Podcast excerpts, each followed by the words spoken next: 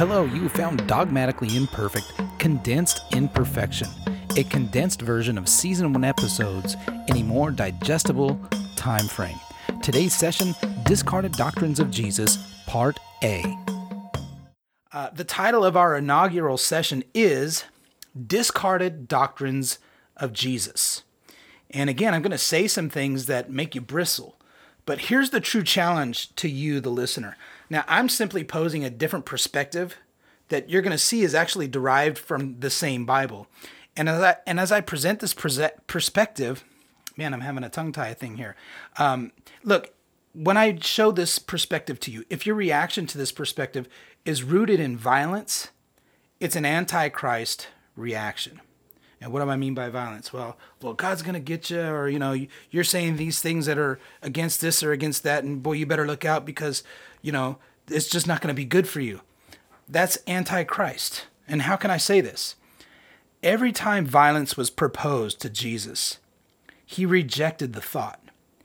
Even in response to violence against him, up to and including his arrest, arraignment, custody, beating, and ultimately the state and religious sanction uh, sanctioning of his murder.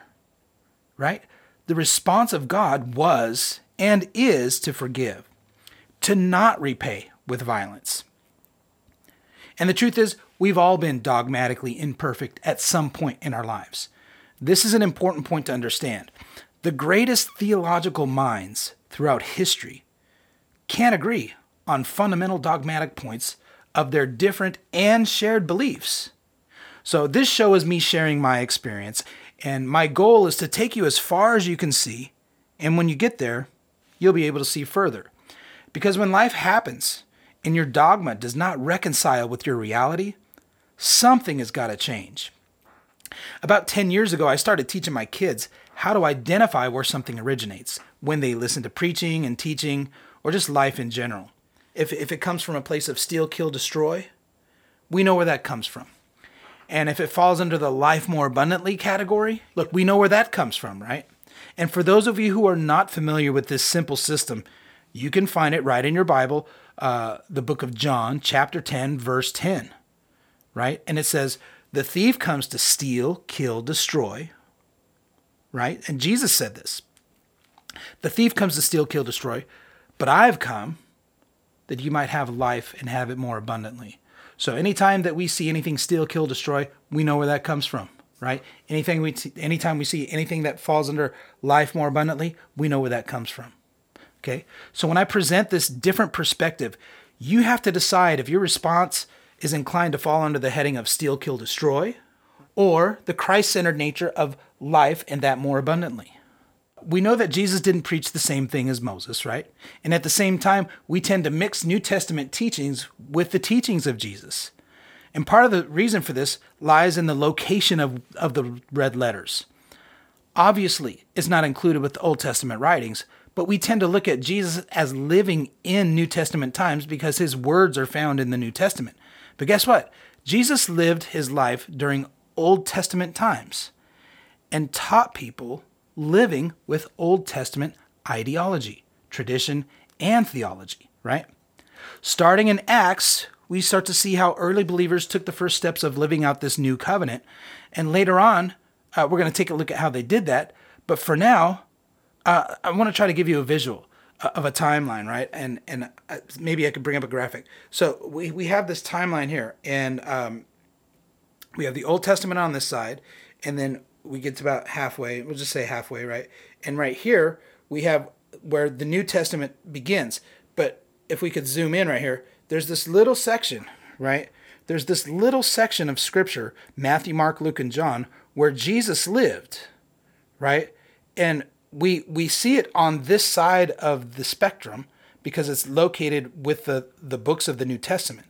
But the life of Christ was actually on this side, right? It was actually on this side. So, so oh, look at that. I moved my thing. So, if we zoom back out, right, we see we just see it as a little blip, right, in this big old timeline. There's just this little blip, right? But when you zoom in like this, you see that this actually falls on the Old Testament side of the timeline. So, as a result, we've been taught to look at the teaching of Jesus in light of the New Testament doctrine. And this is really a fundamental misstep because much of our inherited New Testament doctrine doctrine disregards some very interesting things found in this little section right here, found in the red letters. That is really it's before we ever heard of any of this, right? Nobody knew anything about this side before. They're living right here, and all they know is what's here. Okay, and that's a very important thing that we're going to consider as we move forward. Now, I would never say that the New Testament writers were intentionally trying to mislead you and me. I would say that they did their best to articulate the extent of their understanding from the understanding that they already had, right? And when we look at the entirety of the red letters in the Gospels, we know that Jesus did not preach Moses, right? We see the New Testament writers recounting events, trying to make sense from a New Testament understanding. But here's a big, big thing to notice we also find that Jesus did not preach, preach grace either. I'm going to pause for a second and let, and let that sink in. We know that Jesus didn't preach Moses, right? We know that. And we're, we've come to accept that and we're okay with that. But guess what? He didn't preach Paul or grace either. And the first time this came to my attention, it blew my mind and messed with me big time because it changes specifically how we look at eternal life and literally everything else surrounding the subject. I mean, it's it's not a small thing when you realize what really happened.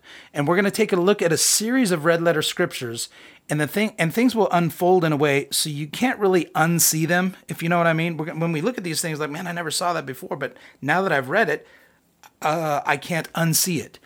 So anyway, strap on your seatbelt and let's turn to a couple scriptures and see what the red letters say. You know, see what these discarded doctrines of Jesus say about salvation and eternal life. Uh, Matthew is where we're going to start. Oh, yeah, Matthew chapter 5. And we're going to, to start in verse 7. And it says, Blessed are the merciful, for they will be shown mercy. Let's turn our next scripture to Matthew chapter 6, and we're going to be in verse 14. For if you forgive men when they sin against you, your heavenly Father will also forgive you. That's an interesting concept, right? What happens if I don't? Okay, well, verse 15. But if you do not forgive men their sins, your Father will not forgive your sins. Huh, okay. Well, what else do we have? What else do we have? Turn one more chapter over, chapter 7, verse 1. Do not judge, or you too will be judged. For in the same way that you judge others, you will be judged, and with the measure you use, it will be measured to you. Okay, that's really interesting. So when you t- put all this together, what should we do, right? What, is, what if you had to summarize everything, Jesus? What would you say? Okay, well let's look at uh, verse number twelve. Okay, S- chapter seven. We just dropped down ten verses to verse twelve. So in everything, do to others what you would have them do to you, for this sums up the law and the prophets. All right, Jesus, that sounds great. Um, so, what happens if we follow your advice here, right? Um, sounds like a great plan, Jesus. What's going to happen if we uh, take your advice and we listen to what you say? Okay, it's a great question. Let's drop down to verse uh, 24 in chapter 7. Okay, let me find it right here. Therefore, verse 24, therefore, anyone who hears these words of mine and puts them into practice is like a wise man who built his house on the rock.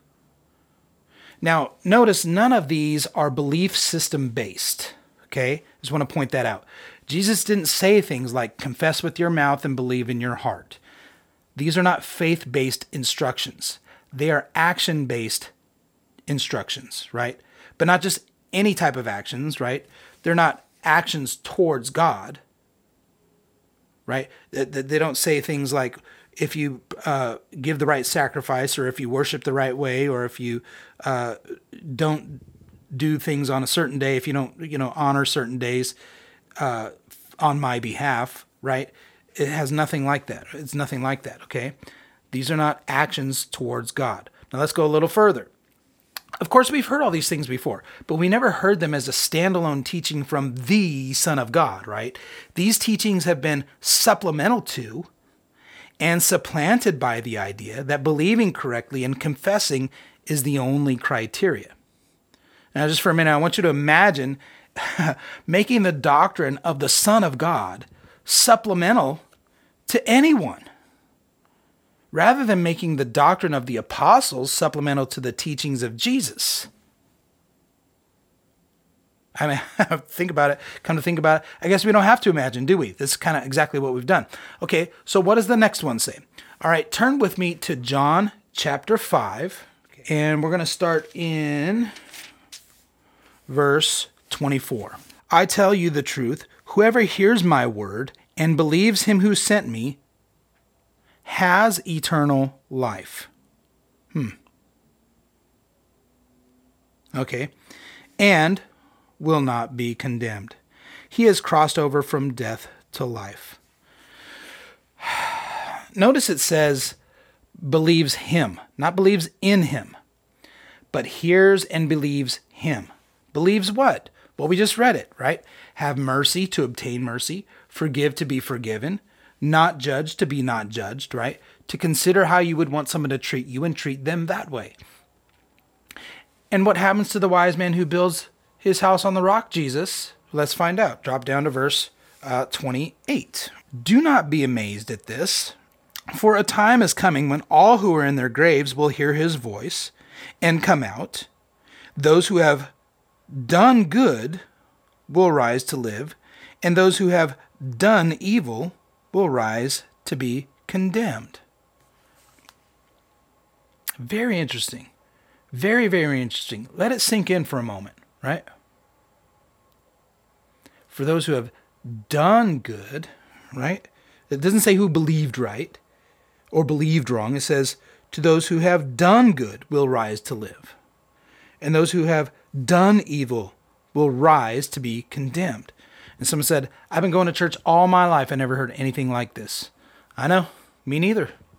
And I went to all the leadership classes and all the conferences and the ministry school, and then I taught in church. I never heard it either. But it's right here in the crimson letters, right? And you know what's funny? That's what they said in Jesus' day too. They were amazed, just like us. Man, I never heard anything like that in my life. This guy is not a Pharisee or anything, and he comes up here and he and he talks with authority. Never heard anything it, about it like that in my entire life. They were amazed, just like us. And boy, did it make the religious community really, really mad. So I got to ask you: Are you getting mad? Steal, kill, destroy? Right? Where where are you falling at? Uh, what what side of the John 10 10 are you falling on, right? I don't know. Or are you hearing Christ for the very first time, life more abundantly? Jesus preaches that the kingdom of God is at hand. You thought you had it right, Pharisees. You thought it was about following every rule correctly and being in the right group. But God wrapped himself in a robe of flesh to come down and let humanity know that God doesn't look at the ability of man, of man to keep your religious rules. Jesus had how you treat your fellow man as the benchmark. And as you hold others accountable, that's how you're going to be held accountable. And the crimson letters tell us, and that's no small thing, eternal life hangs in the balance, right? Jesus taught, and I know this upsets the apple cart, but when you read the red letters, you plainly see that humanity is judged not by, not by their belief, but by their works. And if this if this is actually the default criteria for eternal life for Israel, right, God's chosen people, you can bet it is the default criteria for all of humanity. And I know this goes against our dogma, right? Check yourself again. Are you getting those violent thoughts, right? Or rooted, violent, rooted thoughts, right? You trying to condemn me and what I'm saying? Or are you trying to hear what Christ has been saying the whole time? I know against it goes against our dogma. But watch, again, notice everything is action based, not belief based. Well, do we see any more evidence for this doctrine in the red letters? I know this is messing with you. Trust me. I know this is messing with me. It took me a long time to come to terms with this idea, but let's take a look. Remember, the people never heard from Jesus the idea of grace by faith. They never heard it. So turn with me to uh, Luke chapter 19. Matthew, Mark, Luke Luke 19, starting in verse 1. Jesus entered Jericho and was passing through. A man was there by the name of Zacchaeus. He was a chief tax collector, t- tax collect- collector. Excuse me, I know I can talk. He was a chief tax collector and he was wealthy. Geez, I wonder how the sheriff of Nottingham got so wealthy, huh? And the sheriff, I, I mean, Zacchaeus, wanted to see who Jesus was, but being a short man, he could not because of the crowd, right? So he ran ahead and climbed a sycamore fig tree to see him, and Jesus was coming that way. And when Jesus reached the spot, he looked up and said to him, Zacchaeus. Oh man, I got to turn two pages here. Zacchaeus, come down immediately. I got to stay at your house today. So he came down at once and welcomed him gladly. Now enter all the religious experts, right? All the religious people, they saw this and they began to mutter, Man, this guy, look at this guy. He claims to be a, a preacher, teacher. He keeps saying he's the Son of God. But he's going over to this sinner's house. Everybody knows that righteous people don't hang out with sinners. It just doesn't work that way. There's no way this guy's telling the truth, right? He's gone to be the guest of a sinner. So Jesus having dinner with Zacchaeus and his family, and what do you suppose Jesus was teaching him? Perhaps how to treat his fellow man? Maybe? Well, let's see how Zacchaeus responds. We're in verse 8. But Zacchaeus stood up and said to the Lord, uh, said, said to the Lord, Look, Lord, here and now I give half of my possessions to the poor.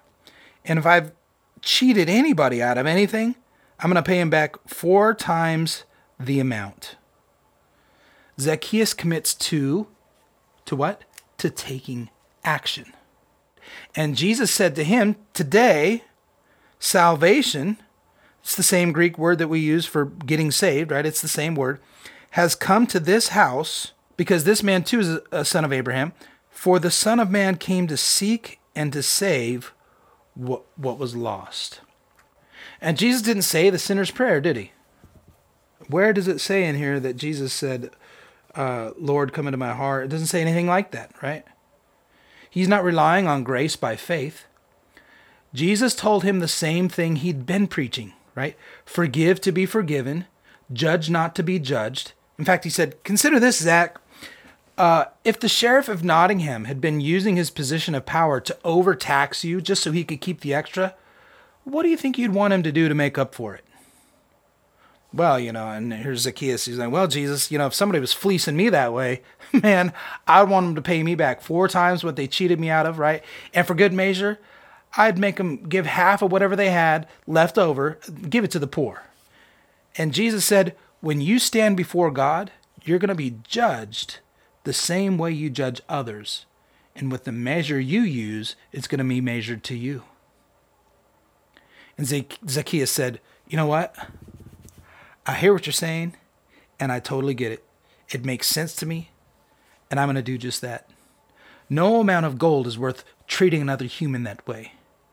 I can see that now, right? And I'm really thankful, Jesus, that you came to my house to show me the way God looks at me. And Jesus said, Today salvation has come to this house. And I don't know about you, I said that, I get a little goosies, right? Like J Lo when she was on uh, American Idol, and she said, "Oh, I get the goosies." That's what happens to me when I read something like that. And I remember way back, you know, years ago, wondering how the entire household of Zacchaeus could be saved from his actions. Preachers would talk about the blessing of the righteous man extends a thousand generations, but they never addressed the fact that Jesus hadn't shed any blood yet for Zacchaeus to believe in. Not only that, you know, the rest of his house would have had to believe for themselves, right? I can't believe for my mom. I can't believe for my kids, right? I got to believe for myself. They have to believe for themselves, right? Zacchaeus can't believe for them. But now it makes perfect, perfect sense. Zacchaeus will show his house with his example how you treat your fellow man is how God's going to measure your actions. It's a lesson that is powerful and not soon forgotten when it's put on full display. And you know what's interesting? There's some of you listening that are going to agree with the black and white letters that Zacchaeus was a wee little man. But you're going to dispute the crimson letters that say Zacchaeus was saved by the actions he took. Isn't that amazing? Well, let's get a little more direct and to the point, okay? Let's dig a little deeper and see if anyone ever asked Jesus, Emmanuel, you know, God with us, exactly how one might achieve the most important thing of all, eternal life. Did anyone ever ask the Son of God directly? So glad you asked. We've got two different accounts Mark chapter 10, uh, 17 through 27, and Matthew 19, 16 through 22. Now a man came up to Jesus and asked, Teacher, what good thing must I do to get eternal life? Here's your question, right? And Jesus said uh, in the next verse, Why do you ask me about what's good? There's only one who's good. If you want to enter life, obey the commandments. Hmm, interesting. Well, the guy said, Well, which ones? Right? And Jesus was like, Come on, man. The, the commandments, you know, the commandments don't murder, don't commit adultery, don't steal, don't give false testimony, right? Honor your father and mother, and love your neighbor as yourself. And the guy says, All these I've kept. What do I still lack? And Jesus answered, right? If you want to be perfect, go sell your possessions and give to the poor. Then you will have treasure in heaven. And once you've done all that, then come follow me. And Jesus didn't tell him to believe in his heart and confess with his mouth. Jesus didn't tell him he was going to die for his sins. Jesus told him to follow the commandments. And he, he didn't even reference the first two, right? The vertical commandments. Jesus quoted him the commandments that dealt with how he treated others. The guy said he'd been doing that his whole life. And I can already hear you. Uh, but we have to drop everything and follow him. But if you read it again, the instruction is to sell what he has and give to others. Consider others. Then he would not simply have eternal life, he would store up treasure in heaven, right? Then he said, Follow me. Once you've done all this, come hang out with me. Now see, it's it's it's right here, right? I've I've shown you uh, in the Sermon on the Mount, right? We've looked at Zacchaeus. Now we've looked at the, the rich young ruler, and we're seeing the same thing, theme.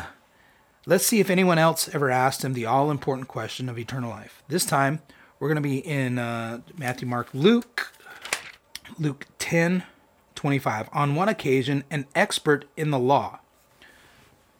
What is, who does that sound like? It sounds like a Pharisee or somebody um, in the religious community, right? An expert in the law, okay? On one occasion, an expert in the law stood up to test Jesus. He said, Teacher, what must I do? Here's your question again, right? What must I do to inherit eternal life? And Jesus like, Well, what's written in the law? How do you read it? And he answered, Love the Lord your God with all your heart and all your soul and all your strength and with all your mind, and love your neighbor as yourself. And and Jesus didn't say, ah, "You got it wrong. Sorry, buddy.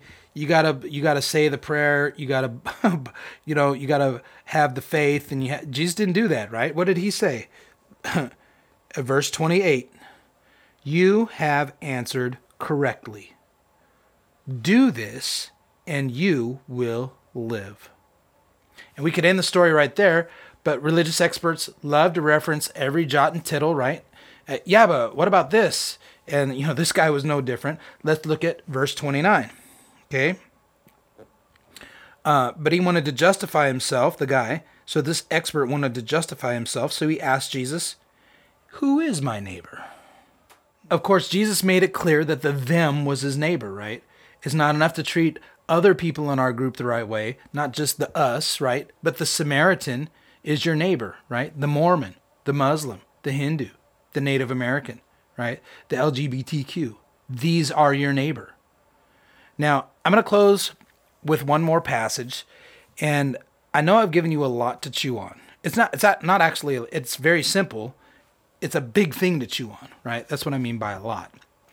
And it was very difficult to see how drastically different my dogma was compared to what Jesus taught. It was very, very hard to have that kind of just show up in my face. And I'm asking you for a moment put yourself in the shoes of the people Jesus was talking to. they never heard about grace by faith. These people only knew Moses. They never heard about the conditional ifs, right? If you confess, if you believe in your heart. They never heard those things. One more time, let's review, and we're going to look at our final scripture of this session. And uh, forgive, and you'll be forgiven. Judge, to not be judged. Show mercy, to receive mercy, right? None of these ha- things have anything to do with eternal life by grace. Jesus hasn't even hinted at the cross yet. He never preached grace through faith. When we read, when we read, whoever believes in me, what we're reading is a clever addition of, of a small two letter word, in, right? Whosoever believes in me, okay? You can easily read it this way Whosoever believes me will not perish but have everlasting life, right? If you believe what I'm saying, right? And said another way, whoever does not disregard my instruction, or like it says in Matthew 7, right? Whoever hears my words and does what I say is like a wise man who builds on the rock. Let's turn to our final passage for today uh, Matthew 25. And we are starting in verse 31.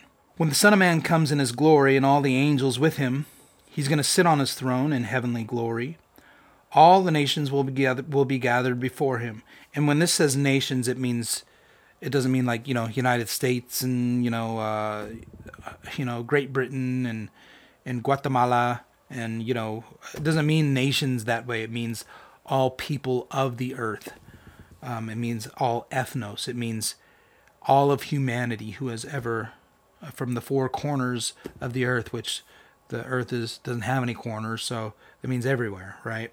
Um, all nations will be gathered before him, and he will separate the people on one, uh, uh, sep- separate the people one from another, as a shepherd separates the sheep from the goats. He will put the sheep on his right and the goats on his left. Right? Then the king will say to those on his right, Come, you who are blessed by my Father. Take your inheritance, the kingdom prepared for you uh, since the creation of the world. For I was hungry, and you gave me something to eat. You did something. I was thirsty, and you gave me something to drink. You took action. I was a stranger, and you invited me in. You treated me like you would want to be treated. I needed clothes, and you clothed me. You considered others. I was sick, and you looked after me. Right?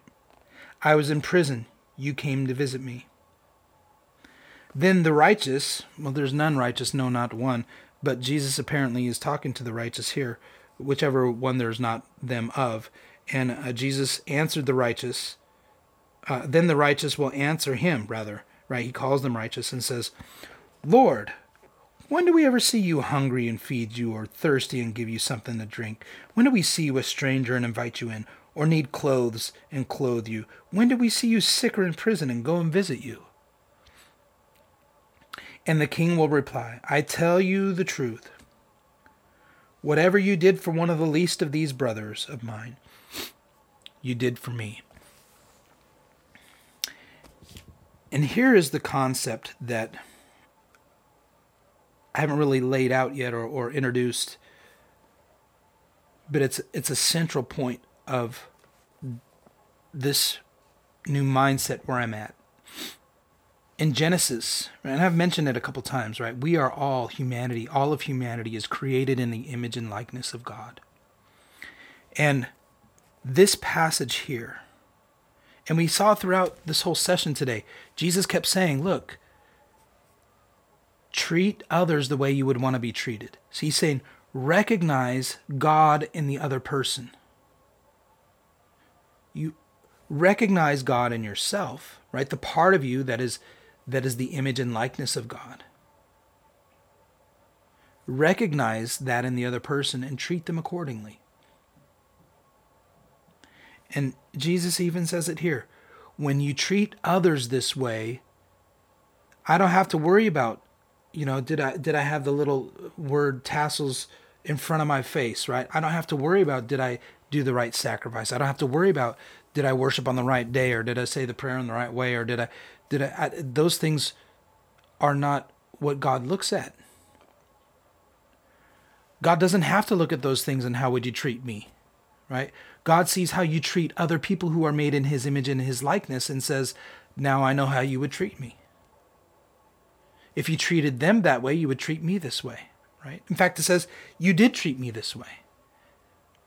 Because just like uh, to those of you who have kids, your kids are a part of you. They're not different people, right? They are connected to you.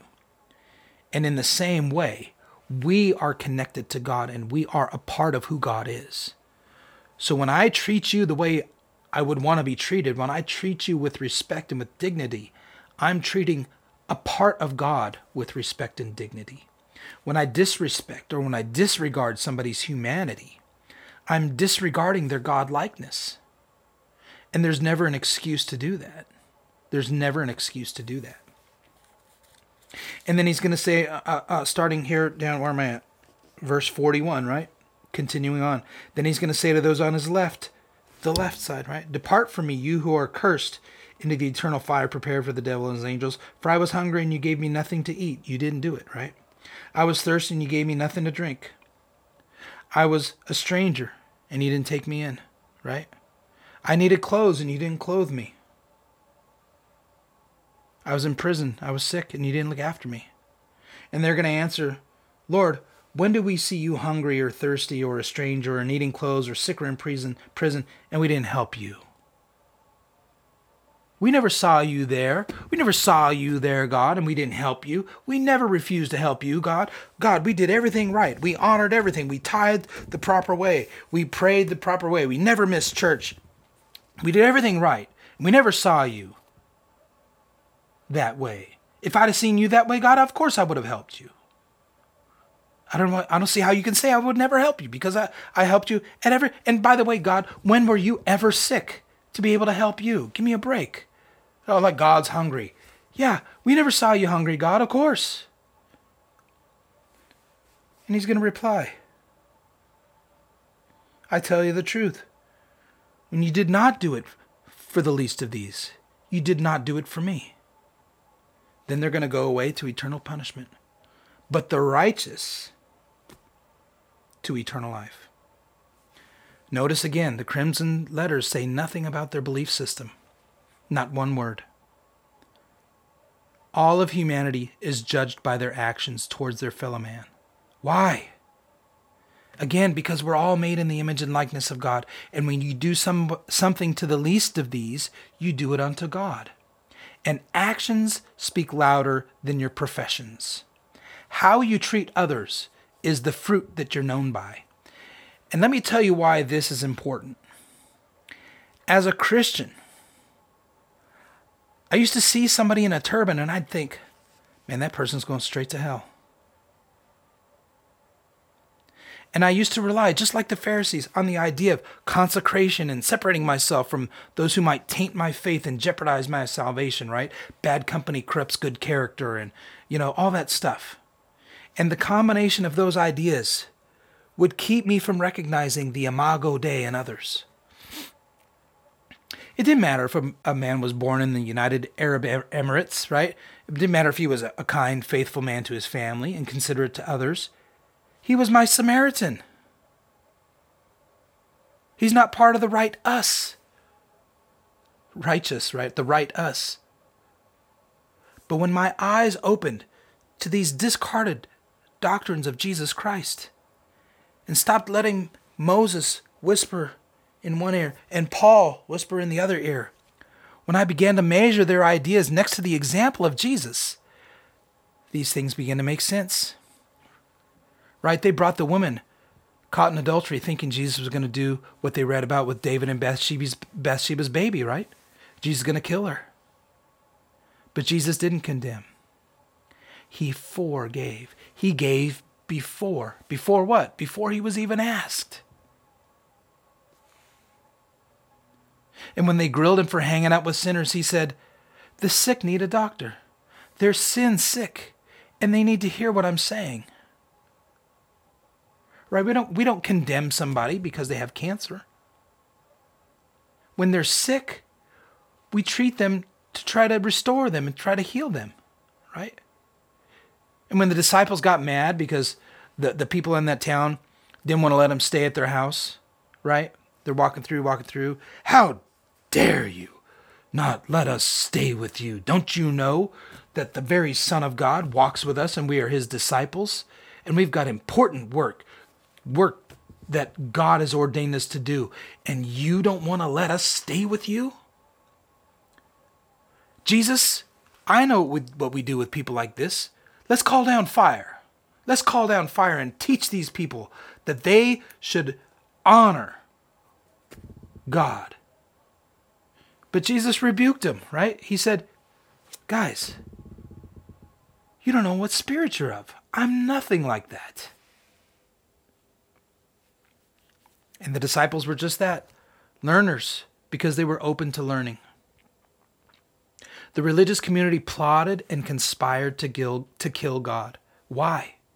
Because they elevated what was written above the living word standing in front of them and showing every single day the love that God has for all of humanity. And they tore their clothes, right? Called him a blasphemer and, and finally succeeded in killing God. And here's what cinches it for me my dad was a pastor. He passed about a year and a half ago, but in his 40 years of ministry, he displayed the same love that Jesus did. He never rejected someone because of their faults. He grieved when people didn't respect the Imago Dei in others, or even in themselves, right?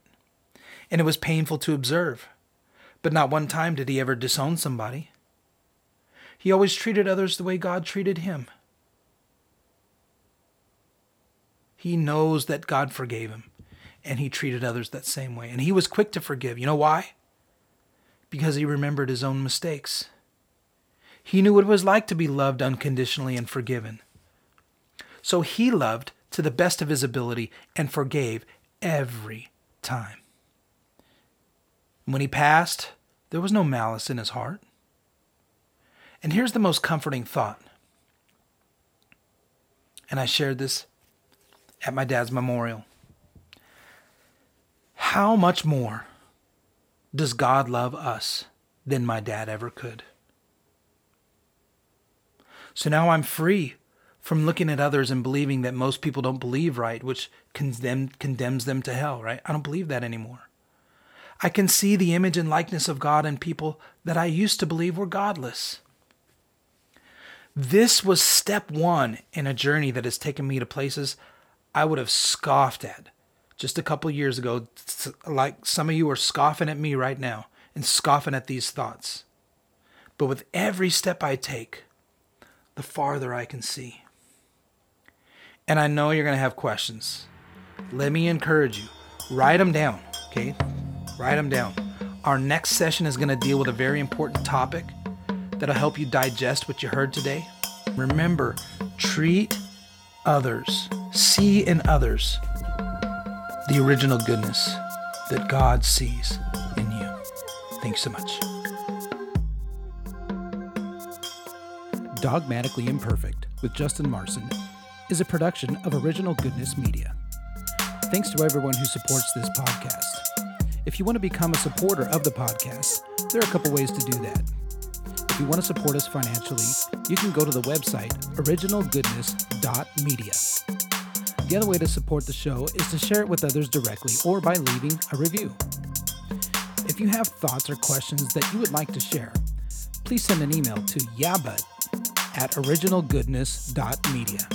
That's Y E A H B U T at originalgoodness.media.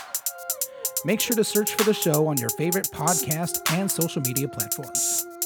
Special thanks to The Real Night Terror for our theme music. See you next time.